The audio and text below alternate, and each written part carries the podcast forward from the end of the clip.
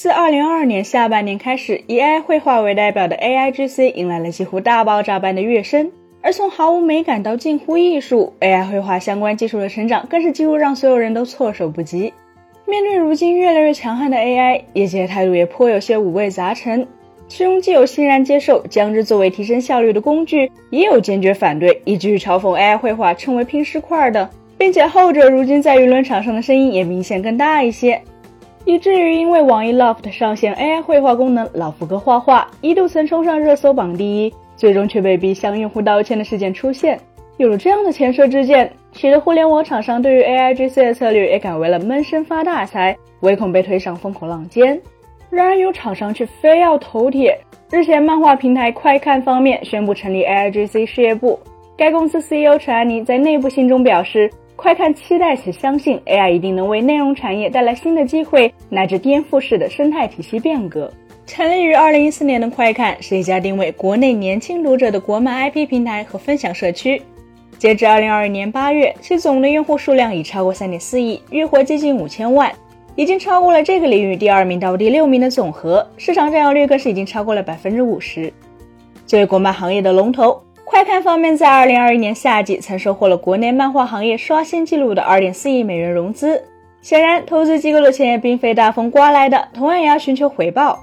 在此前拿到 2.4 亿美元的融资后，快看漫画旋即升级为快看，宣布要打造超新 Z 世代社区，并推出了创作激励计划，将在未来3年投入10亿元扶持原创漫画，还另外投入10亿元携合作方参与漫剧制作，甚至还为社区用户提供了从新人创作者到达人创作者的培养计划。然而遗憾的是，快看的这一轮升级在过去2年间，用户用实际行动表达了反对的态度，舆论混杂，乌烟瘴气，这是一位快看老用户在知乎上对其做出的评价。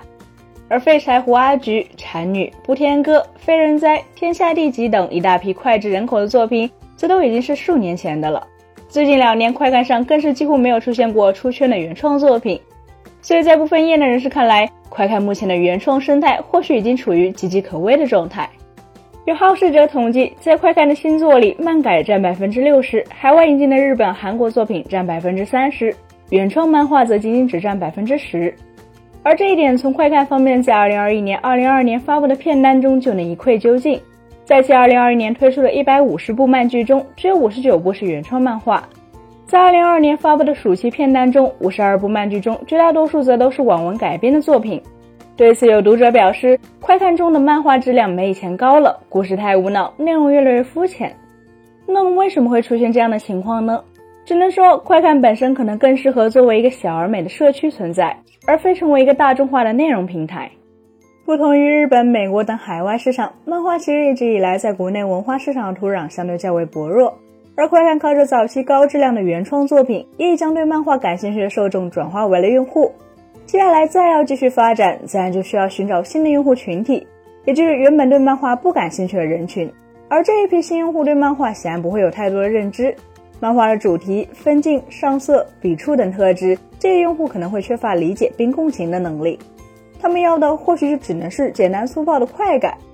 既然有这么一大批的新用户，市场自然就会催生出适合这类小白用户的作品，比如以总裁爱上我为代表的快餐漫画。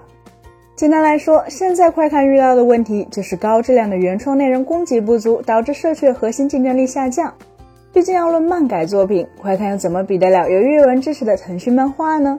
所以在一些业内人士看来，如今快看成立 AIGC 部门，或许就是要在内容上给资本讲故事。既然用户喜欢简单直白的强刺激内容，对有深度、有思想、有内涵的作品不感冒，那么在都是生产相对初级内容的情况下，显然 AI 在产能上的优势更加出众，管理难度上比起不可控的人类创作者更是要低得多，甚至 AI 还不需要稿费。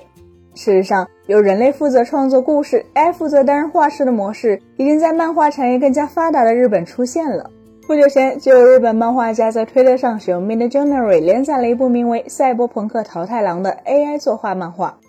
当然，由于 AIGC 的特质，也就是 AI 模型在处理文本描述时需要将其转化为向量表示，也就是文本转化为数字形式，以便于与图像素材进行匹配。而且这一过程中参考素材是海量的，就导致即便使用了相同的关键词，Midjourney 也无法确保生成角色的连续性，真实的生成的图片就像开盲盒，每次都不尽相同，因此漫画中的主角经常会变脸。同时 AI 模型对图像细节的把握能力毕竟有限，所以也无法准确呈现出相对复杂的细节和纹理。